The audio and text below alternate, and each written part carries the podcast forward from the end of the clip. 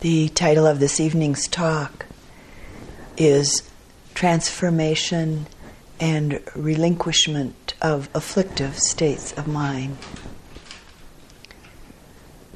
And beginning with a quote, it's from the Zen Buddhist tradition, I don't know who said it. Pain, like pleasure, is an inevitable and temporary part of living. Suffering, however, is optional.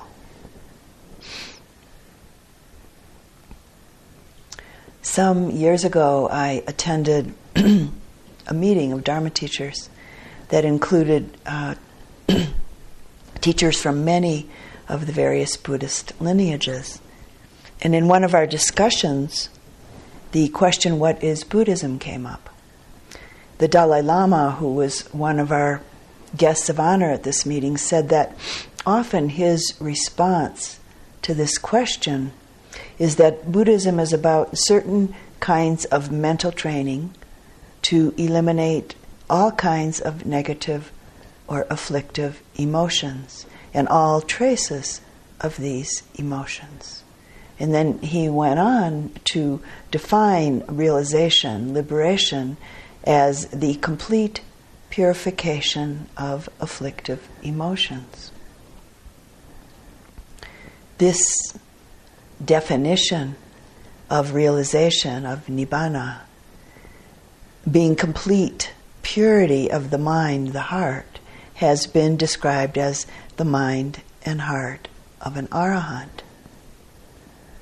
In hearing His Holiness the Dalai Lama speak of this, there was the sense that he spoke from a very uh, deep place of confidence in truly believing that this is possible. In the many times that I've practiced with Sayadaw U Pandita and with Pa-Auk Sayadaw, both of these venerable teachers have spoken of this same possibility in similar ways over and over again.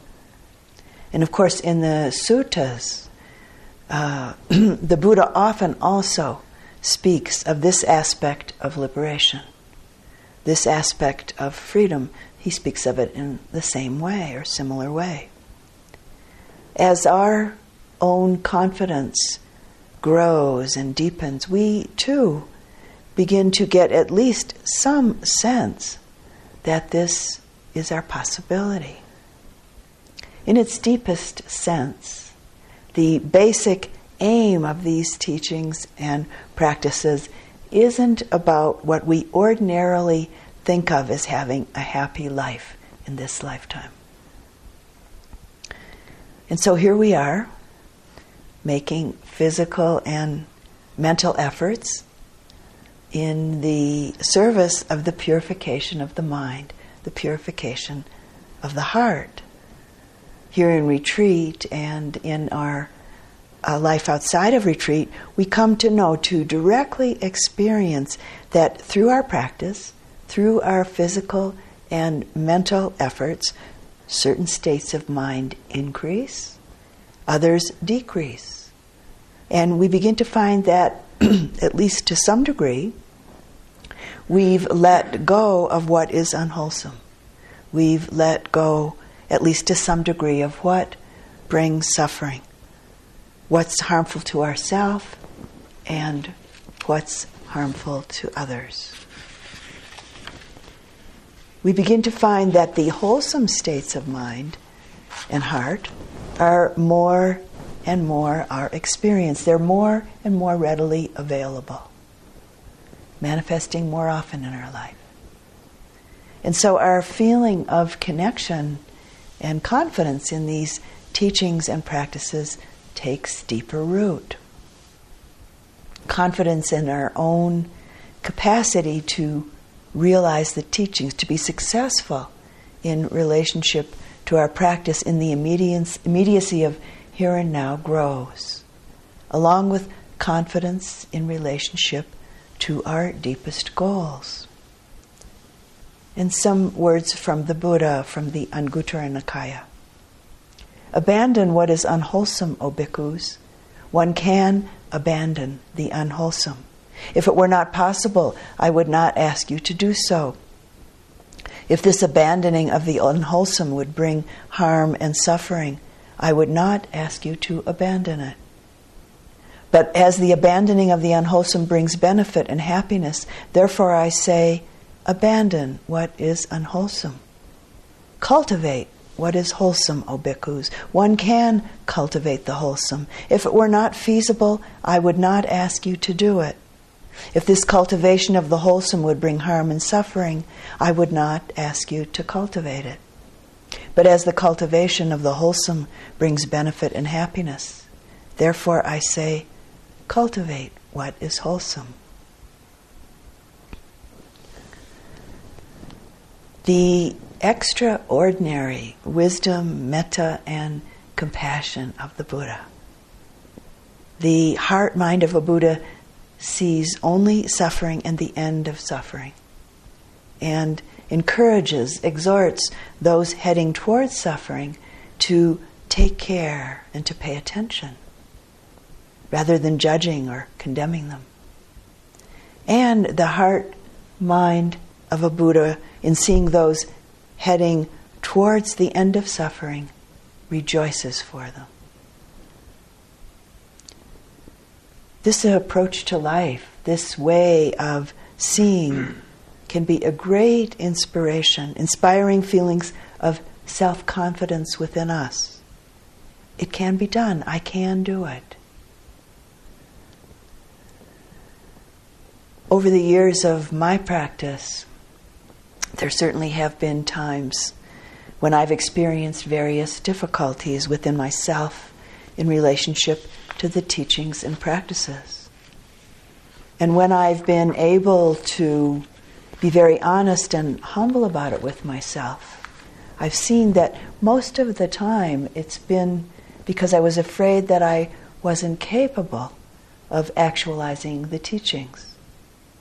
And I've also found that when I've been filled with confidence in relationship to myself, that my love and gratitude for the teachings, as well as for my own practice, has deepened and grown. The Venerable Pa-Auk Sayadaw says that we must always approach things with the attitude that you can be successful. That this is what the Buddha taught. Once in a practice interview with uh, Pa-Auk Sayadaw, I went in and I said, this is too hard. It's just too hard. And Pa-Auk Sayadaw looked at me with uh, much softness and kindness in his eyes, and, and with a light laughter, he simply said, No, it isn't. and it's true, actually. The suttas, the direct teachings of the Buddha, are filled with this approach to practice. this evening we'll specifically explore a few of the difficult or afflictive states of mind that arise in our human experience. And also explore some of the ways that the Buddha encourages us to work with them in the light of purification, in the light of the Dalai Lama's definition of liberation of the mind, liberation of the heart. It's as though all of us have some skeletons in the closet. And the Buddha was not excluded from this. When he left the palace as a young man in search of freedom, in search of liberation from anguish and confusion, his search was grounded in finding liberation from his own experiences of suffering. He wasn't looking for the truth of awakening from some idealistic or philosophical stance. So these skeletons in the closet, the old and sometimes seemingly new anger, fear, resistance, judgments, doubts, sadness, grief, longing, strong desires and attachments, confusions, pains, etc. It's a long list from our present life's experiences and carried on for many, many lifetimes' experiences. Some of these we may have mindfully met and seen with an open mind and open heart. Some we've ignored or maybe hidden away.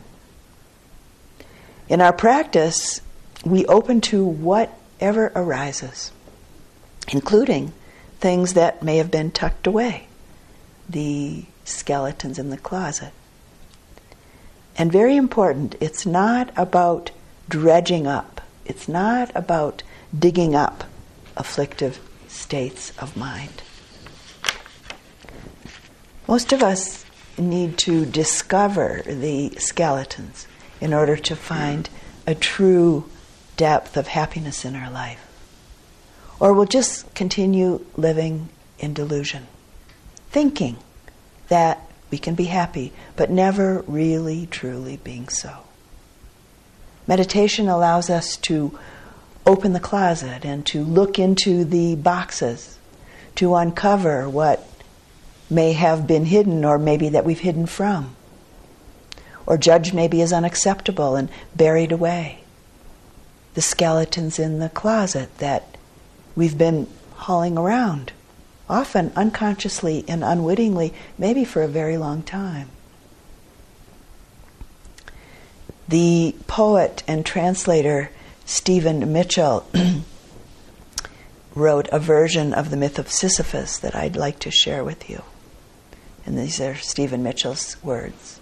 We tend to think of Sisyphus as a symbol of a tragic mortal hero, condemned by the gods to shoulder his rock sweatily up the mountain and again up the mountain forever. The truth is that Sisyphus is in love with the rock. He cherishes every roughness and every ounce of it. He talks to it, sings to it. It has become the mysterious other. He even dreams of it as he sleepwalks upward. Life is unimaginable without it, looming above him like a huge gray moon. He doesn't realize that at any moment he's permitted to step aside, let the rock hurtle to the bottom, and go home.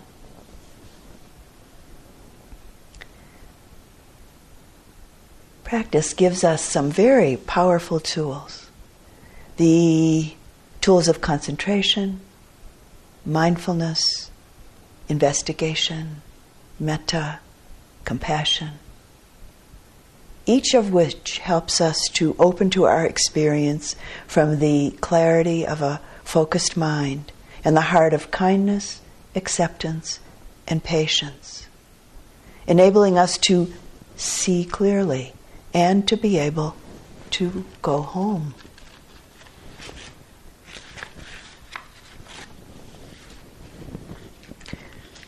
With concentration and mindfulness grounded in the kindness of a non judgmental presence. Our possibility is to realize that. Well, that wasn't. Oh, I see. Okay.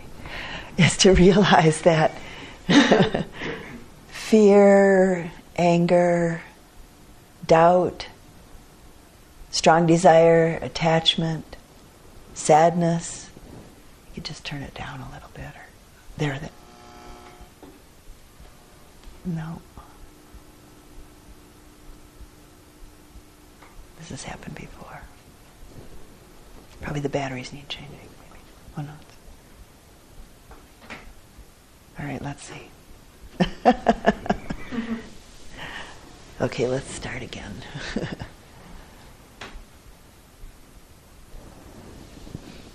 with concentration and mindfulness grounded in the kindness of a non judgmental presence, our possibility is to realize that fear, anger, doubt, strong desire, attachment, sadness, irritation, judgment, worry, expectation, disappointment really have no more control over us.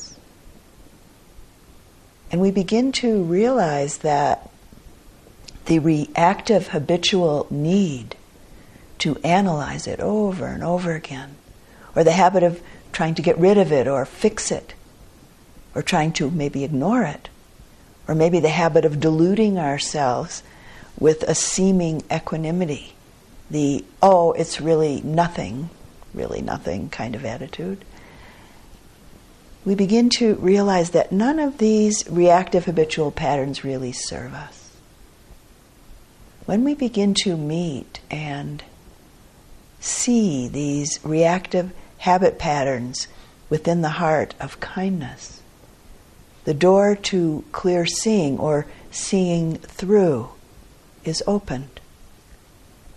The beginning of a healthy response, rather than unconsciously dropping into old reactive patterns in relationship to afflictive emotions, is born out of clearly connecting and a non judgmental knowing this is how it is in this present moment.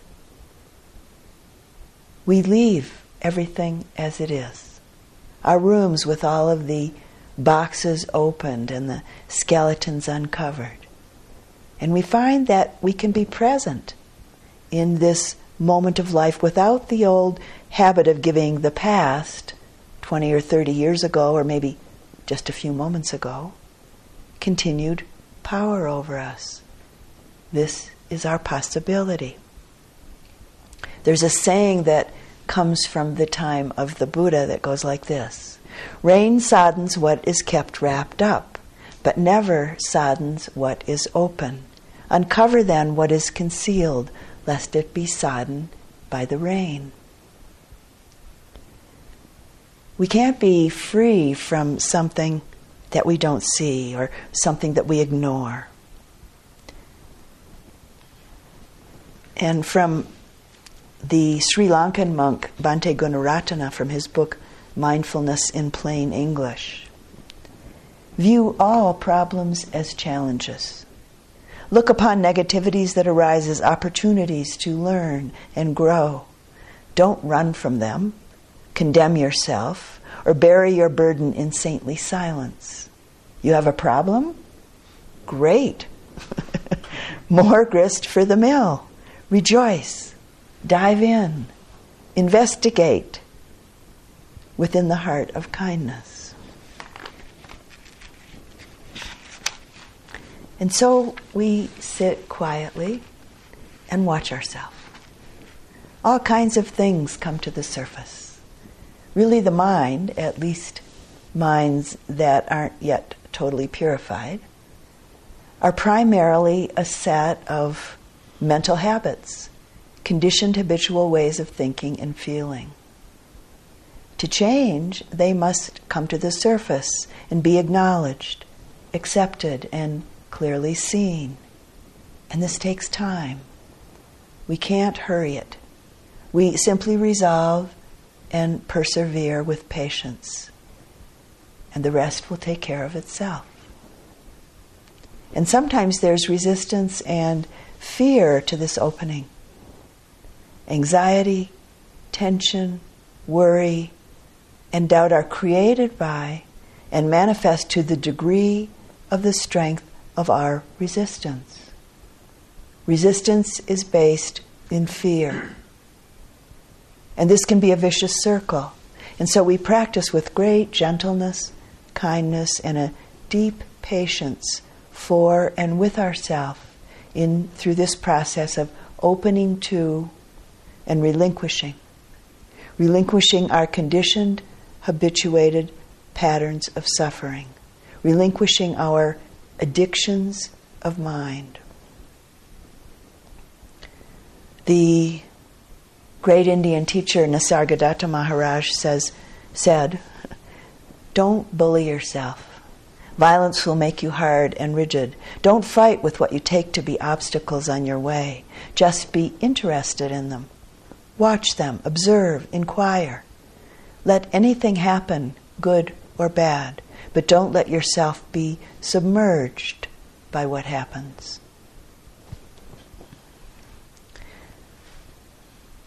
I'd like to take a bit of a look uh, now at what is maybe the most subtle and yet one of the most deeply pervasive aspects of suffering in this life, which is so directly connected to the suffering we experience in relationship to difficult emotions.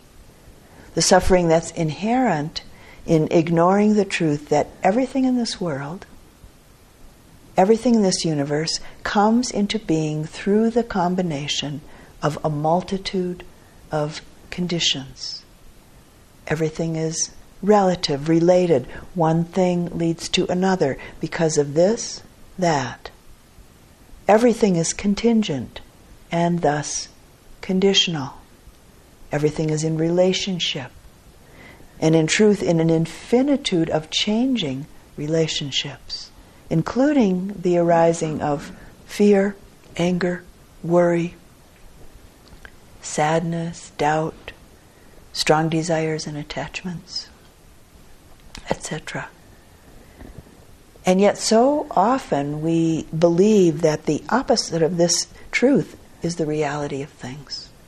Taking our experience and things to be as though quite solidly and singularly in place and here to stay, which will always eventually create suffering, suffering for ourselves and for others. We grasp onto the past and project into the imaginary future, solidifying both in our mind, and yet life just simply keeps flowing along.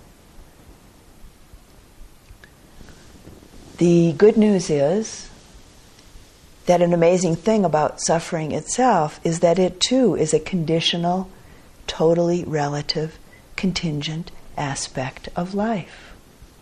It's not an absolute. Here in Taos, during the midsummer and early fall, we have what we call our monsoon season. In this big open sky of Taos, we often have huge arches of rainbows appearing, often double rainbows. A rainbow appears because of particular conditions coming together. Just the right amount of moisture in the atmosphere, the angle of the light being just right, and then, of course, one has to be in the right place at the right time, looking in the right direction. And it all changes so quickly. Everything in life, including ourselves, meaning all of our experiences of body, heart, and mind, are like a rainbow. They're coming together of a changing set of conditions that are totally relative, related, contingent, conditional, and empty in and of themselves. And it's so obvious with rainbows, but not so much for most of us with the more solidly appearing and sticking, sticky mental and physical phenomena. Our rainbow body, our rainbow mind, including emotional states, which for many of us can be the experiences that we most readily identify with and get stuck in. Thinking of things and experiences, the various states and moods of our mind as permanent, unchanging, and identifying with any of these as me, mine, and I will inevitably bring suffering. The degree to which we grasp, cling, and identify with our experience, whatever it might be, pleasant or unpleasant physical or mental experience, the degree to which we grasp, cling, and identify with our experience, this is the degree to which we'll suffer.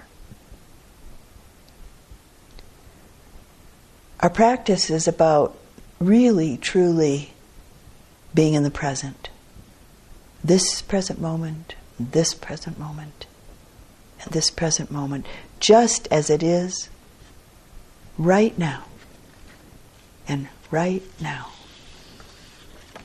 It's not the present moment that causes suffering. It's the desire for it to last or the desire for this moment to be different that causes us to suffer. Liberation isn't rooted in anything imaginary, pretended, hoped for, wished for, philosophized about, or avoided or ignored.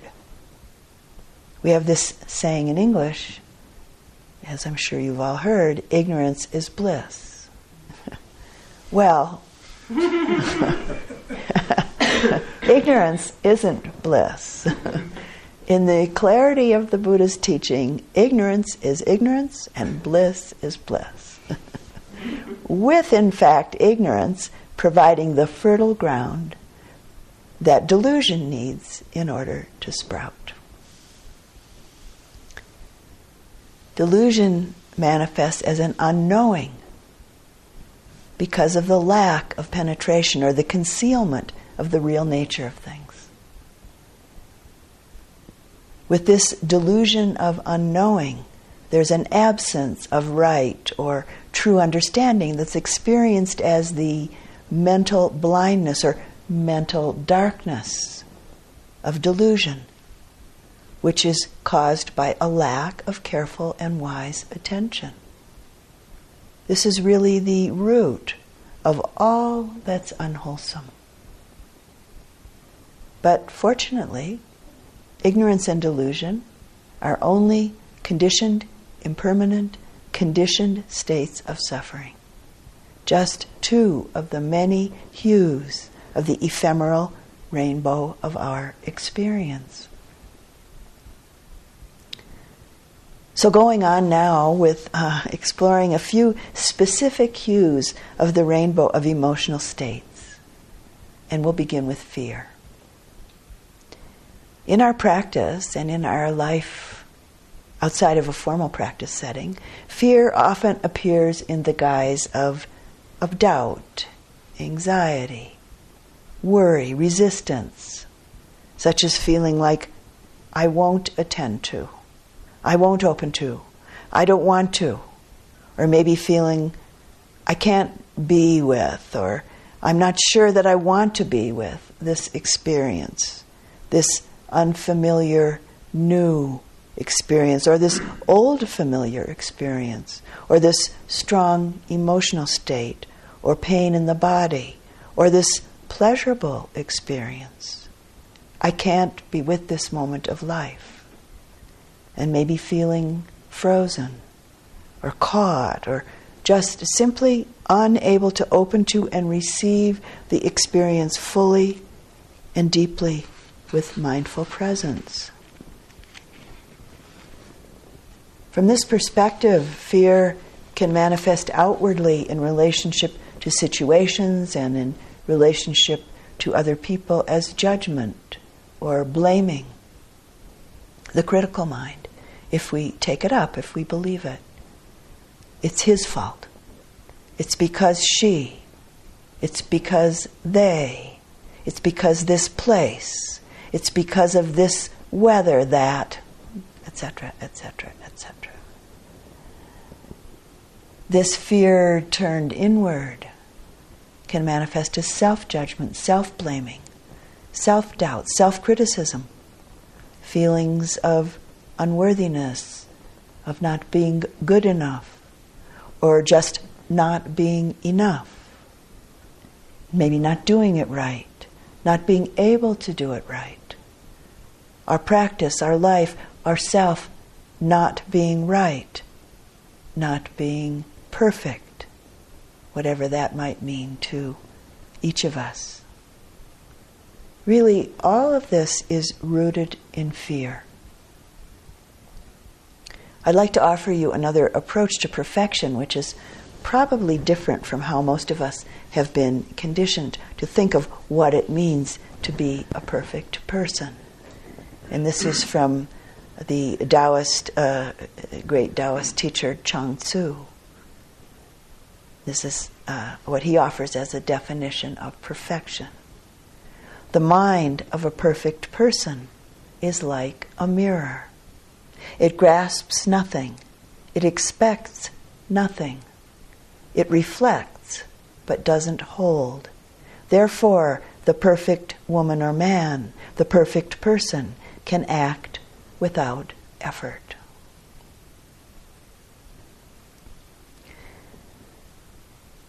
We may have a habit of getting caught in and identifying with the mind of judgment, the mind of dull, doubt or blaming or criticism, inwardly in relationship to ourself or outwardly in relationship to others, which is often a way of distracting ourselves from the fear that's lurking underneath.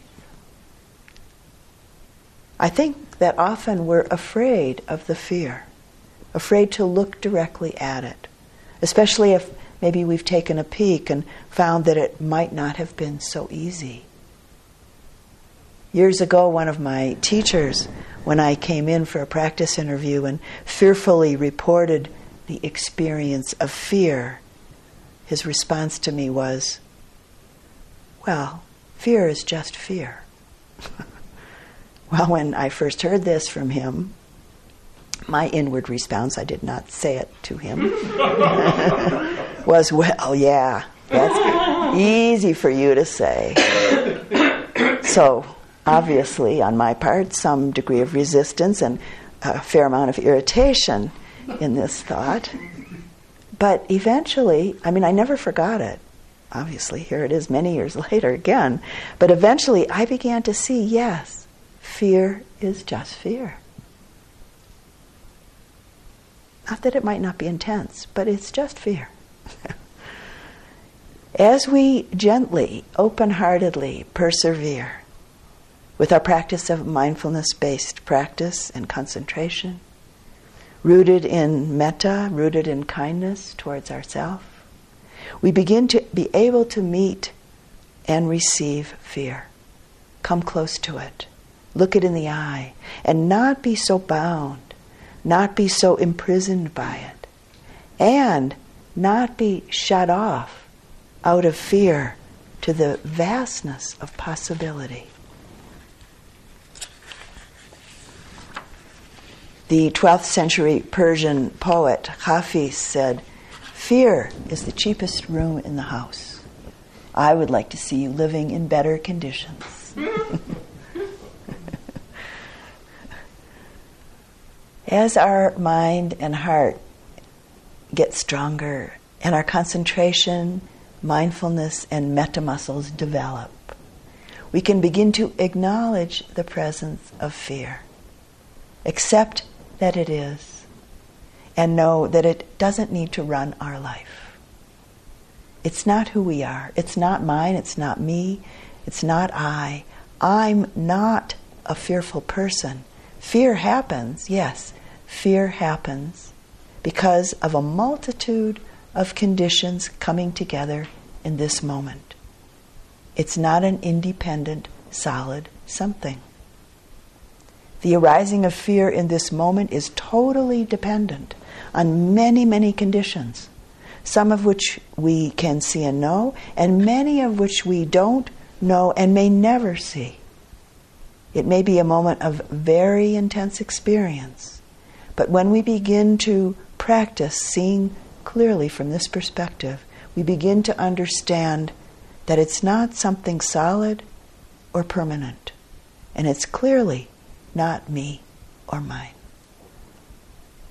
And it's not that the energy of fear will never appear again. We can learn to be steadfast. We can learn to stand in the fear, learn to lose the fear of fear itself, and begin to see it clearly. See through it, like we see through the hues of a rainbow. Couple of years ago, I read a story in National Geographic magazine about a woman named Gerlinde. She uh, uh, is the f- she was 40 years old. She's probably about 42 or 3 right now, uh, and she was the first woman to climb K2 in the Himalayas without oxygen. And this is from the article. And it's about fear. Her husband, Ralph, who was also a mountain climber, he said that Ralph said that he relished how the sensation of fear in his stomach revealed the margins of his ability and compelled him to pay attention. And Gerlinde, in relationship to fear, Gerlinde met fear with the quiet calm that possessed her when she was absorbed in what she had to do, when she kept herself completely focused on the task at hand. She didn't feel afraid. Gerlinde reached the top of K2 along with two other uh, people. Her husband actually turned back at some point. And when she got to the top, she took a Buddha out of her backpack and placed it on the top of K2. She was and is a, a practicing Buddhist.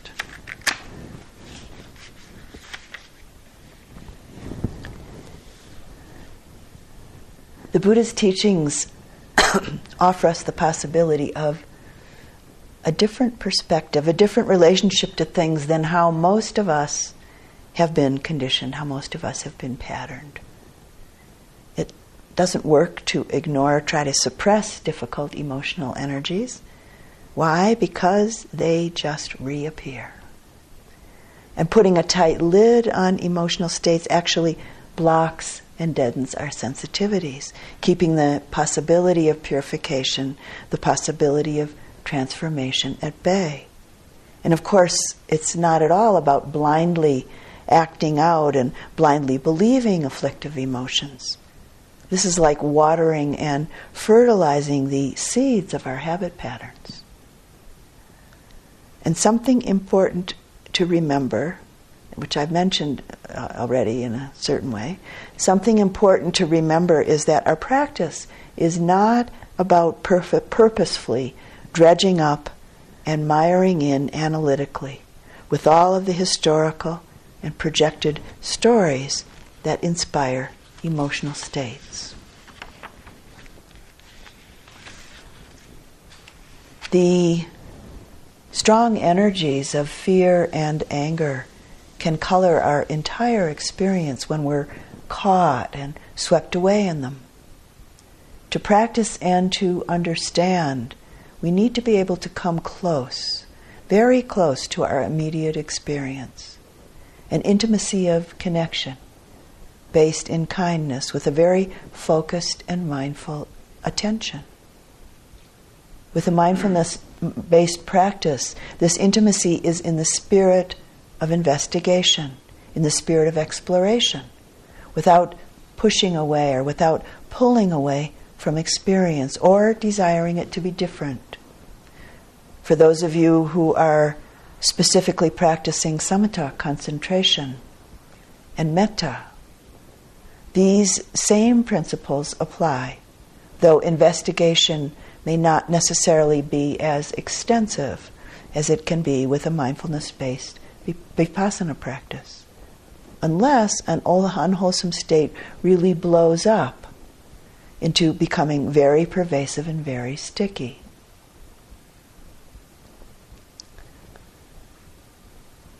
So, now taking a look at anger. In the classical teachings, anger is likened to a pond that's in, on top of a boiling spring. When we're angry, we can't see very far. We can't see clearly. Anger is a very strong, very powerful energy. And from this perspective, it can be quite seductive a while ago, I knew someone whose energy was fueled primarily by anger.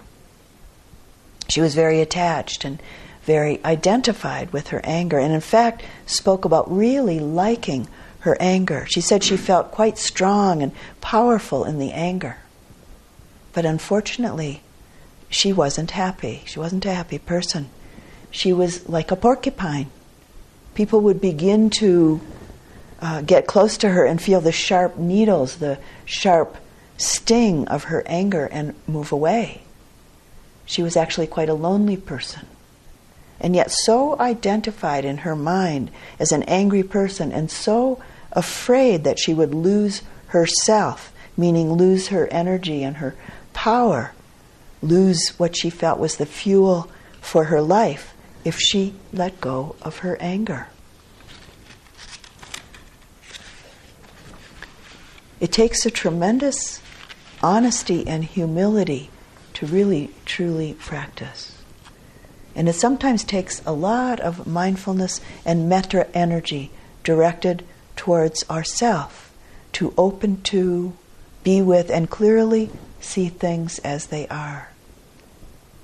Mindfulness and metta don't cover over anger or fear or jealousy or irritation.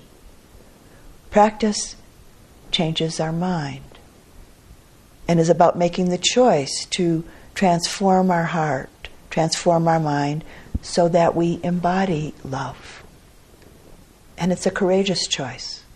It actually opens the heart and gives us the strength to not turn away, to not distract ourselves, and to not pretend anything, but to stay still, be here, be present in relationship to what is.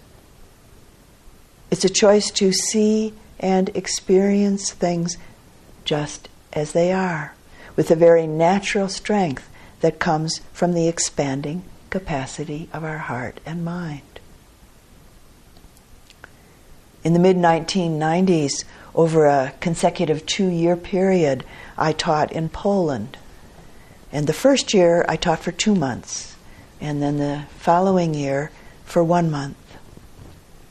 One student who stayed for the whole two months of practice the first year was a man in his early 40s, a very successful big city businessman from Warsaw, who had quite diligently practiced Zen, uh, karate, and, and Aikido for about 10 years prior to coming to the two month Vipassana Metta retreat that I was offering in Poland.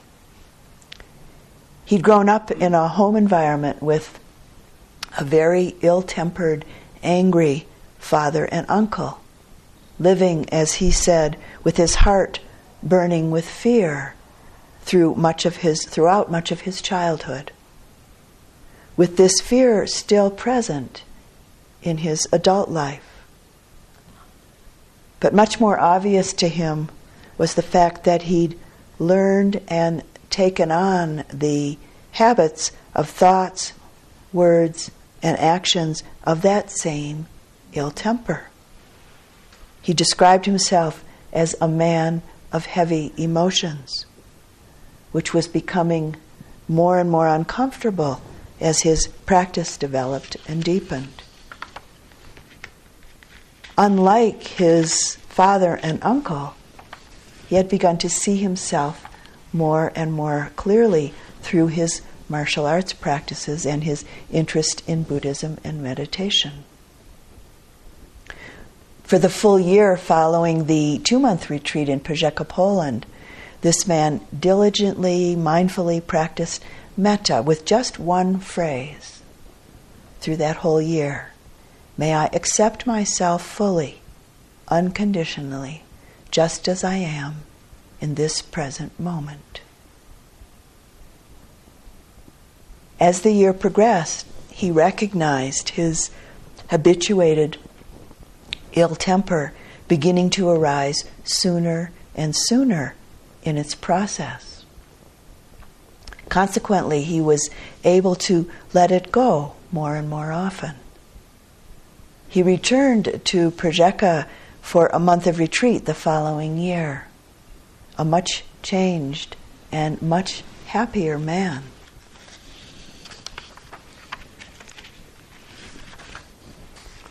What's so often overlooked is the disastrous effects of anger, the harm that anger does to oneself. The first person hurt is always the one who's angry. An angry mind is a suffering mind. An angry mind is agitated, tight, narrow, constricted. The quality of awareness changes. Clear seeing and perspective vanish. One often feels restless and driven nothing satisfying. Sleep can be difficult. The body's tense. With anger, the sense of self looms very large, and so does the sense of the other. One of the primary reasons that anger is so painful is that it very quickly creates a sharp separation between self and other. It's as though a line's drawn that isn't to be passed, with each angry moment deepening the imprint of anger in the mind stream. Something that's both amazing, simple, and difficult to see is that irritation, anger, fear, rage, and hate develop from a momentary, unpleasant feeling that went unnoticed. Again, pointing to the totally conditional nature of afflictive states of mind and the importance in our practice of seeing the momentary unpleasant or pleasant feeling tone that shows up in relationship to experience. The point at which we become aware of anger or any other afflictive mind state depends on the quality, the focused strength and depth of our attention. So, how can we work with anger through our practice? Just like any other emotional state of mind, anger is not solid.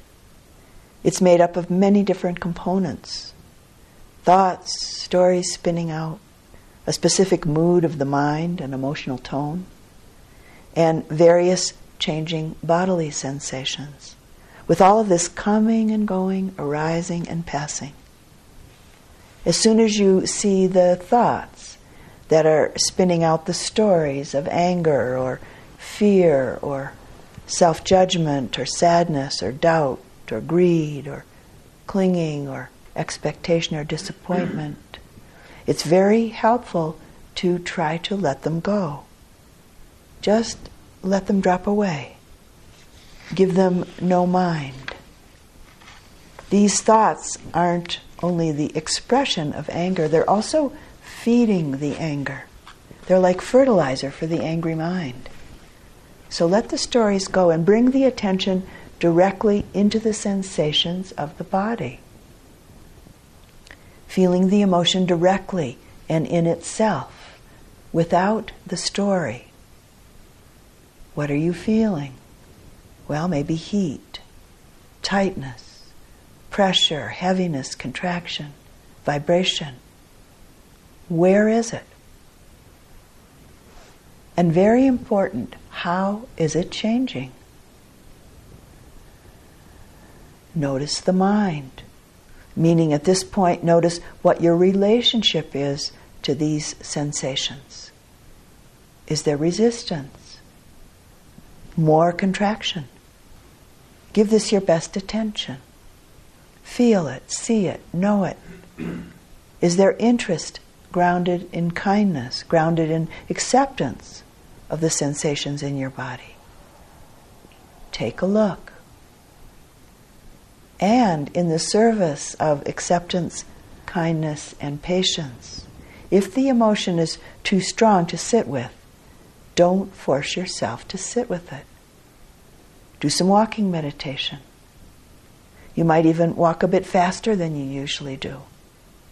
Bring attention directly into the body and the breath with walking. Or you might open up to the natural world outside. The trees in conjunction with the wide open spaciousness of the sky. The smells. The sun and air touching the skin. Take an interest. Notice the birds, chipmunks, maybe insects, the small creatures of the world. Don't indulge thinking. Stay mindful in the present moment, in the physical world, and in the body, and also in the breath. In those moments of a connected, present moment attention, afflictive emotion disappears it isn't present. The ease, the sense of well being that arises out of a completely connected present moment attention is amazing, really beyond compa- compare. in a quietly wonderful way. Resting in the natural world can be both an immediate experience and a clear mirror of ease for us. Remember the mountain climber Gerlinde's relationship to fear.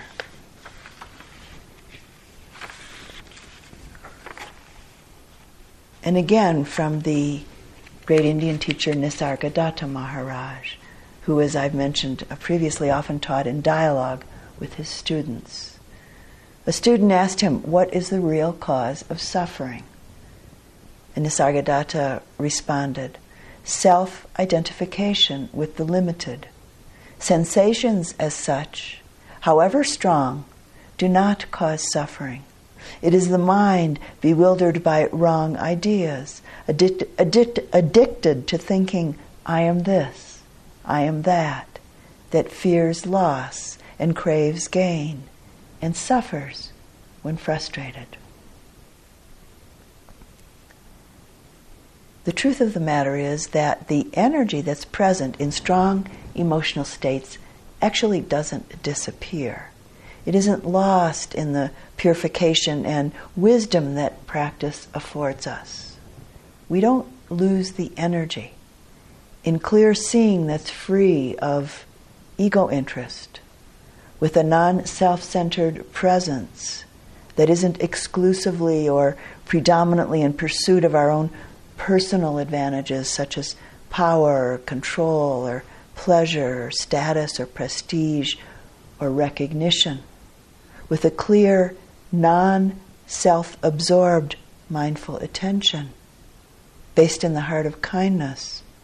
Therein lies the possibility of the relinquishment and the transformation of the strong energies of fear, anger, greed, attachment, sadness, etc.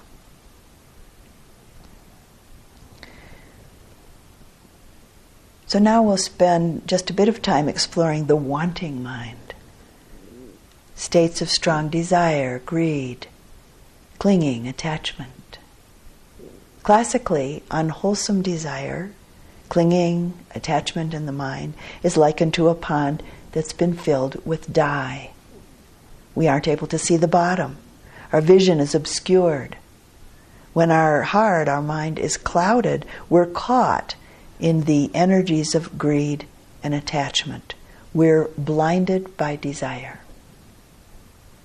A blatant and current example of this, with greed being the root of the current worldwide environmental crisis.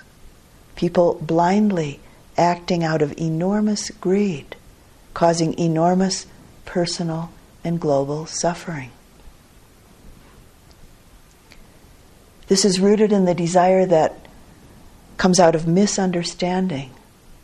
The desires we project into the future, for instance, hoping, dreaming, fantasizing about what we think we need to get or how we think things need to be in order for us to be contented, in order for us to be at ease in our life. The thoughts that a satisfaction of a particular desire will give us something that in fact it won't, that in fact it can't. And, of course, there are healthy, worthy, wholesome desires. All desire is not a bad thing. For instance, it's part of what got you here onto retreat.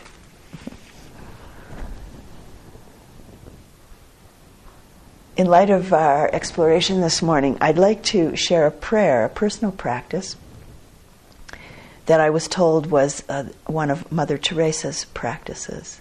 And it was uh, actually sent to me uh, in the mail by somebody. And this is it. deliver, she said, uh, in her practice, it's deliver me, O Jesus. I changed it to deliver me, O Dhamma.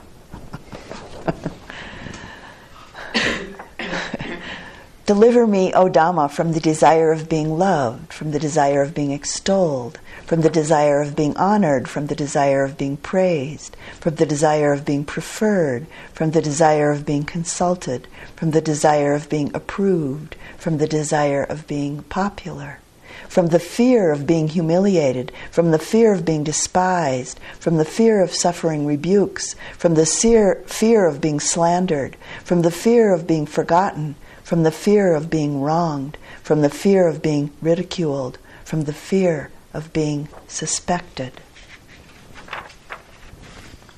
Covers it all, doesn't it? yeah. Just a very short while after I uh, read this uh, practice, this prayer, I got a phone call from a friend, and I said, Oh, I, I have to read you this. I just got this in the mail. So I read it to him over the phone, and his response was, Oh my God, have I got a lot to do? True enough, yes. We have a lot to do, but I, every time I read this, I, I find it really uh, quite inspiring.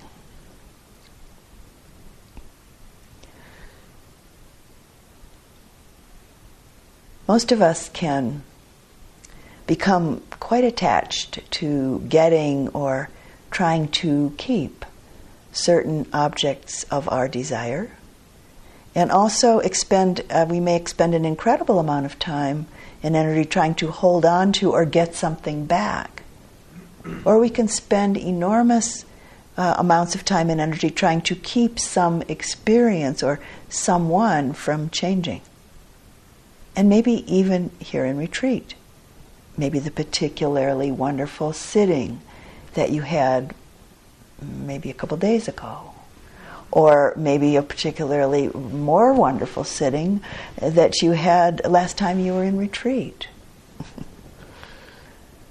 it's the contraction, the clinging, the attachment, the and the self-centeredness, the identification around desire that is the problem. I think we could safely say that attachment is the biggest problem in the world. A really good question you might ask yourself every once in a while How driven am I by my desires?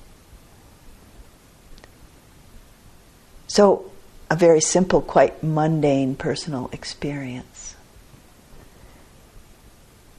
Some years ago, when I was in retreat, uh, at a retreat center. I wasn't in, I was teaching, but at a retreat center in New Mexico that has some of the most beautiful uh, flower gardens.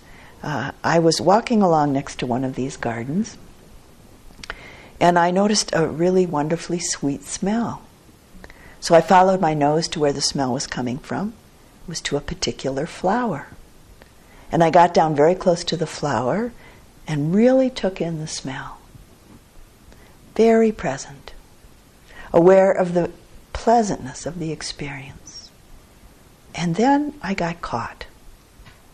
I had to go do something else.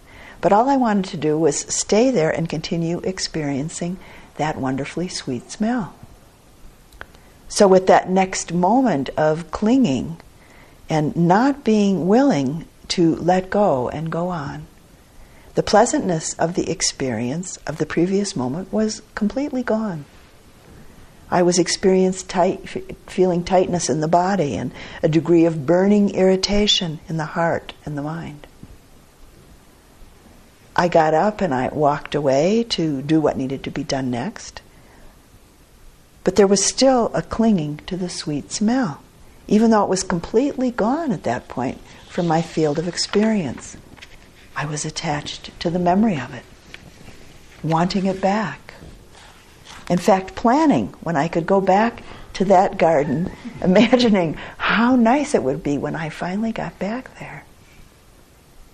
What just a moment before was a moment of pleasantness, very, very much pleasantness. There was, it was no longer pleasant, but rather a moment of being caught in the grip of my clinging mind, a moment of suffering. And it happened so quickly. To sustain and deepen in and with our practice. Two of the most essential qualities of mind and heart that are required of us are honesty and humility. Self deception, self delusion, and clear seeing are clear seeing and knowing are mutually incompatible. Vimala Thakar, who was one of Krishnamurti's closest students and who was a profound and powerful teacher in her own right, said this about humility. This is the only austerity that is required of an inquirer the austerity of humility to see things as they are, to see my inner being as it is, good or bad, to observe it as it is without defending it, without justifying it, without interpreting or judging it, without taking pride in it, and without relegating the responsibility of those states to other people. Humility is the perennial source of energy or freshness. Humility enables you to learn, keeps you pliable, perhaps to the last breath, I hope, she says.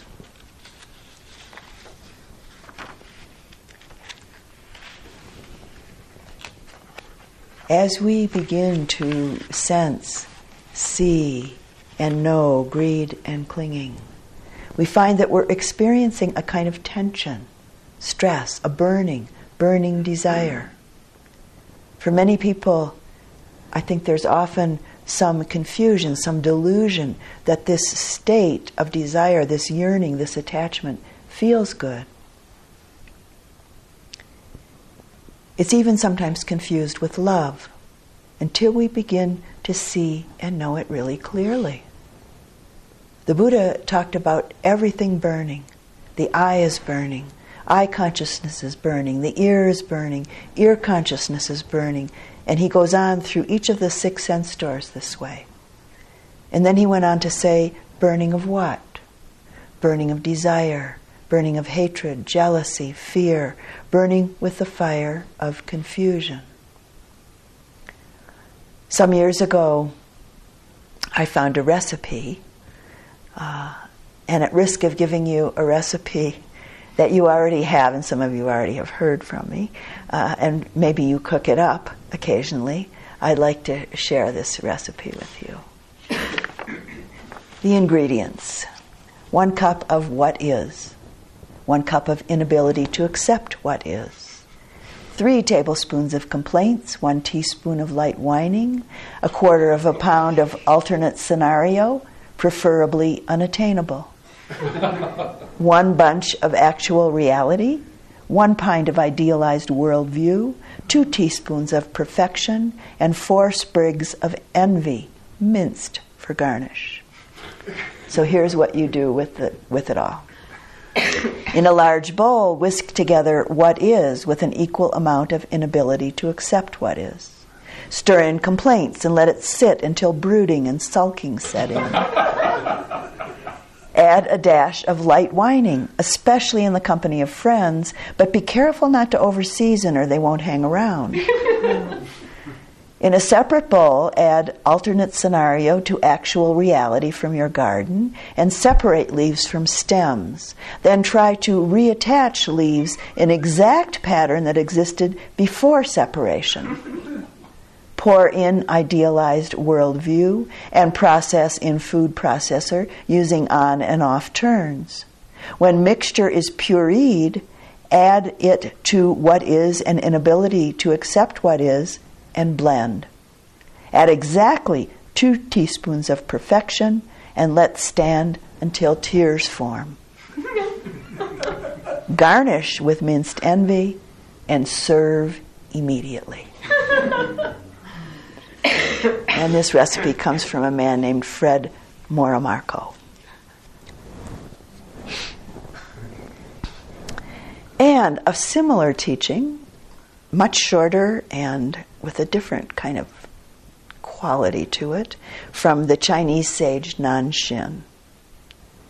By not quite accepting because they do not please us, things that are so. We spend our entire lives making meaningless gestures somewhere next door to reality.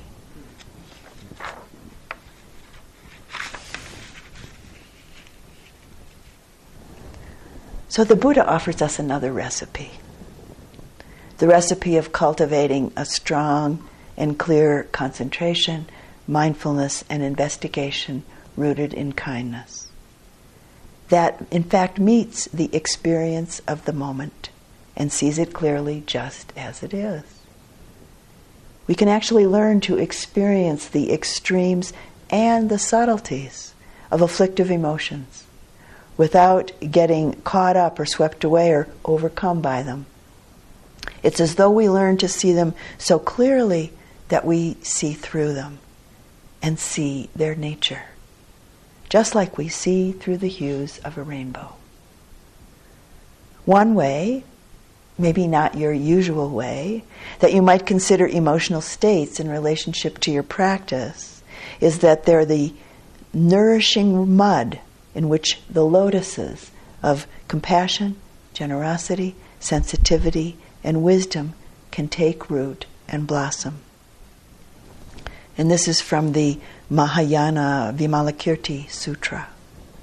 Flowers like the blue lotuses, the red lotuses, the white lotuses do not grow on dry ground in the wilderness, but grow in the swamps and mud banks.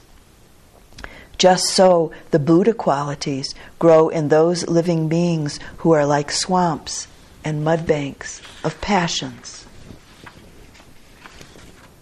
For me, uh, this teaching is really an acknowledgement that as human beings, we experience many strong and difficult energies, the mud banks of passions.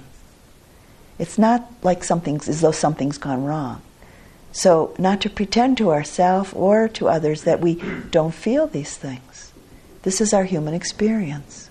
This is what we have to work with. This is part of our path. The suffering, the anguish, the confusion that's felt in relationship to identification with afflictive emotions, with what are sometimes called the poisons of self centered existence, are for many people a potent, are a potent aspect of the process of awakening. With these poisons, being transformed through practice into what are sometimes called nectars or Buddha wisdoms. Afflictive emotions or cankers, as the Buddha often called them, transformed into purified energies. When the thread of self is pulled out, strong emotional states are digested into wisdom. So, for just a moment now, looking at just a couple of few of these emotional states and their transformative possibilities. Anger without the self, no self grasping, transforms into a mirror like wisdom, the heart, the mind, reflecting clearly. It's from this that appropriate action springs. Wanting strong desire, without the self centered quality, without self referencing, without self grasping, transforms into the wis- wisdom of a clear, discriminating awareness.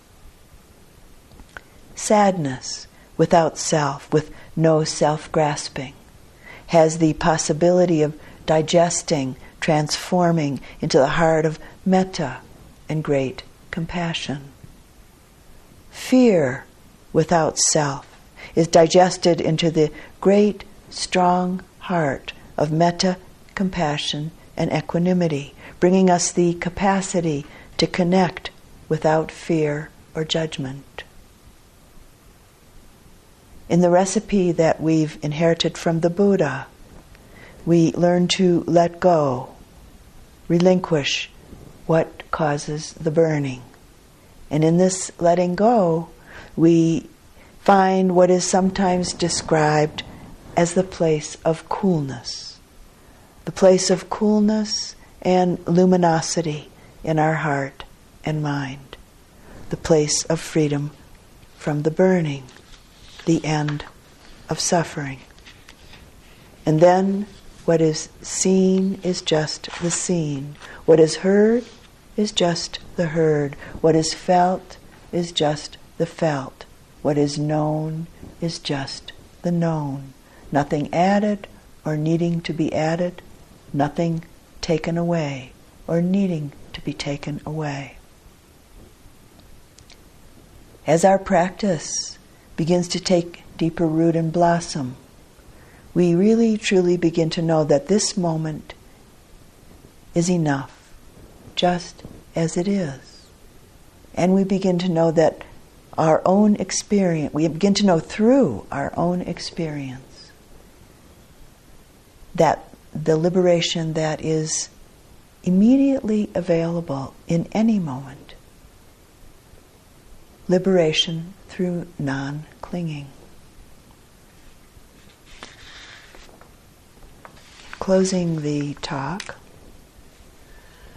with a poem called Hokusai Says by Roger Keyes. Hokusai was a, a quite a, is quite a well-known Japanese painter. I don't think he's he's not alive anymore, but his most famous painting is that of a huge wave uh, starting to lap over, and the tips of the wave look like fingers reaching down. And inside, underneath this wave, is a small boat filled with people. And this is the poem. Hokusai says, Look carefully. He says, Pay attention, notice. He says, Keep looking, stay curious. He says, There's no end to seeing. He says, Look forward to getting old. He says, Keep changing, you just get more who you really are. He says, Get stuck, accept it, repeat yourself as long as it's interesting. He says, Keep doing what you love. He says, Keep praying. He says, Every one of us is a child. Every one of us is ancient. Every one of us has a body. He says, Every one of us is frightened. He says, Every one of us has to learn to find a way to live with fear. He says, Everything is alive shells, buildings, people, fish, mountains, trees. Wood is alive. Water is alive. Everything has its own life. Everything lives inside us. He says, live with the world inside you. He says it doesn't matter if you draw or write books. It doesn't matter if you saw wood or catch fish. It doesn't matter if you sit at home and stare at the ants on your veranda or the shadows of the trees and grasses in your garden. It matters that you care. It matters that you feel. It matters that you notice. It matters that life lives through you. Contentment is life living through you. Joy is life living through you. Satisfaction and strength are life living through you. Peace is life living through you. He says, Don't be afraid. Don't be afraid. Look, feel. Let life take you by the hand. Let life live through you.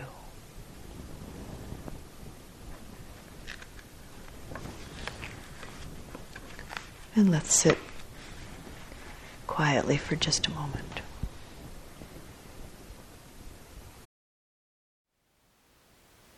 Thank you for listening.